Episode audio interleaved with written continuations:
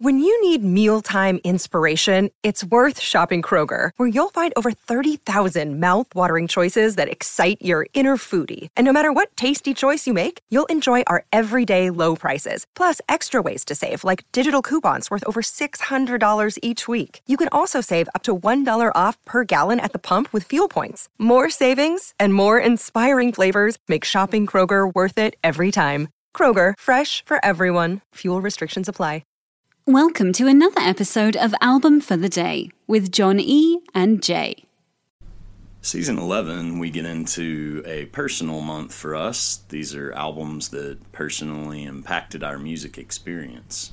Yeah, a lot of good, not only music history albums, but like albums that we dive deep back in our own little toy box to uh, not just bands specifically that that changed us, but albums that really gripped and changed our mood, who we are, who we were, who we Specific became. Specific albums that maybe opened a door. Oh, I like that definitely. And, uh, you know, I look at some of these and I look at stuff that I listen to now and know that I wouldn't be if I hadn't listened to. Yeah, that's a good point. I like that. Um, a lot of good stuff here. Uh, both of us had a lot of kind of weird stuff and some like amazing we're friends. but eh, but it but it's it's good to go back through it every now and again and listen to. Album for the day for April 17th is Jesus Freak by DC Talk. It was released November 21st of 1995 and it is the fourth album by the band DC Talk. Released on Forefront Records, produced by Mark Heimermann, Toby McKeehan, and John Mark Painter, who I believe we just talked about. Mm, we did. Um, he's not afraid, by the way. Why would he be? Indeed. um, this album was recorded in Franklin and Nashville, Tennessee, and was a step in a different direction for the group, who was known for doing uh, rap. We'll call it rap. That no, it was. We, we, we can go with contemporary Christian rap Okay. because That counts. yeah, that it yes, that is what they were doing. They were not doing what would be considered rap by any rapper. Snoop Dogg would be like, "Uh, what are they? do- What what's going on with this?"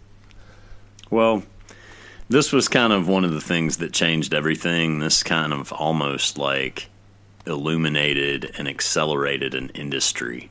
Oh, Um, yeah. It's considered the probably the best still, and most influential Christian contemporary Christian album of all time. I would I would It's arguable. yeah. Um, Jars of Clay Flood, maybe the other one. That was also big. Yeah.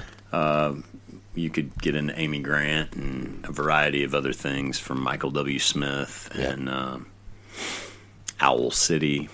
Mm, I don't even think about Owl City. Um, Yeah, a lot of crossover stuff, but this one was it was a mature artist step for this group, and uh, it was everywhere. If you were in that scene, and these are great songs.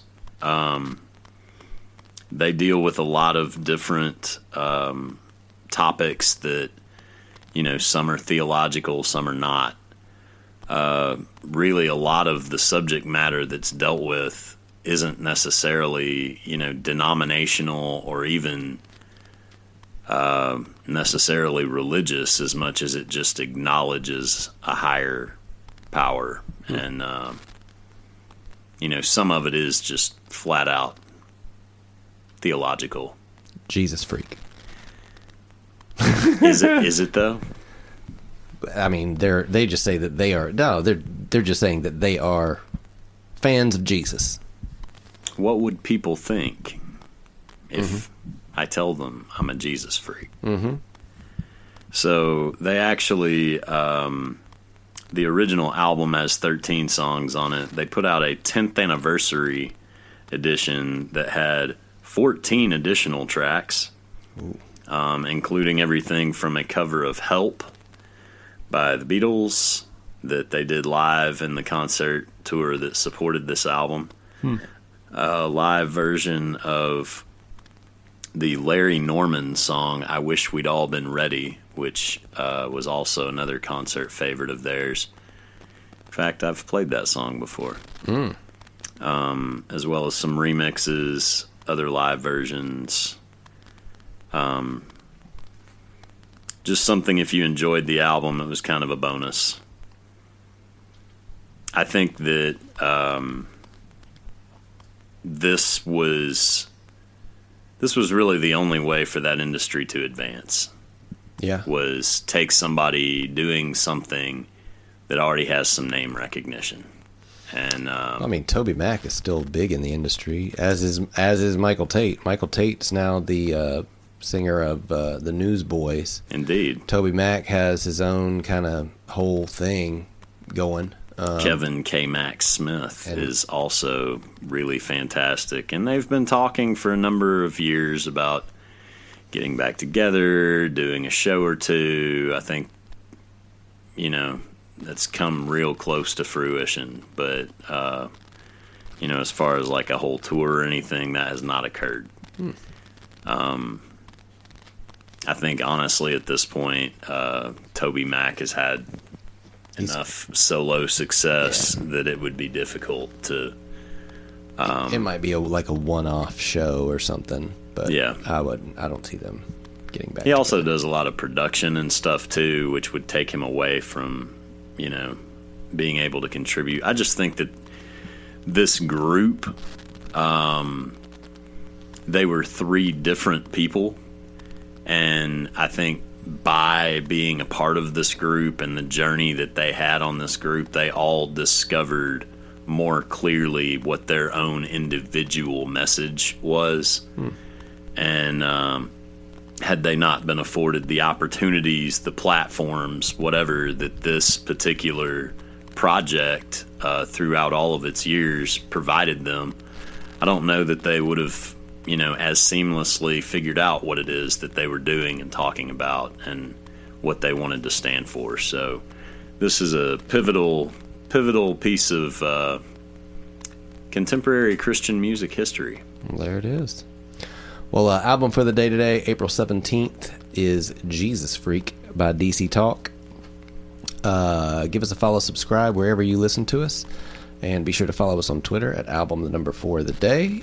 Uh, if you have any requests, shoot us an email at album the number four of the day at gmail.com.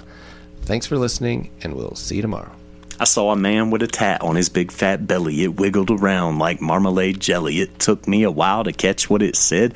Had to match the rhythm of his belly with my head. Jesus saves is what it raved in the typical tattoo green. He stood on a box in the middle of the street and he claimed he had a dream.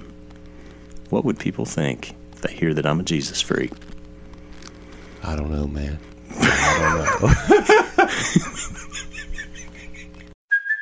Hey, it's Kaley Cuoco for Priceline. Ready to go to your happy place for a happy price? Well, why didn't you say so? Just download the Priceline app right now and save up to 60% on hotels. So, whether it's Cousin Kevin's Kazoo concert in Kansas City, go Kevin, or Becky's Bachelorette Bash in Bermuda, you never have to miss a trip ever again. So, download the Priceline app today. Your savings are waiting. Go to your happy place for a happy price.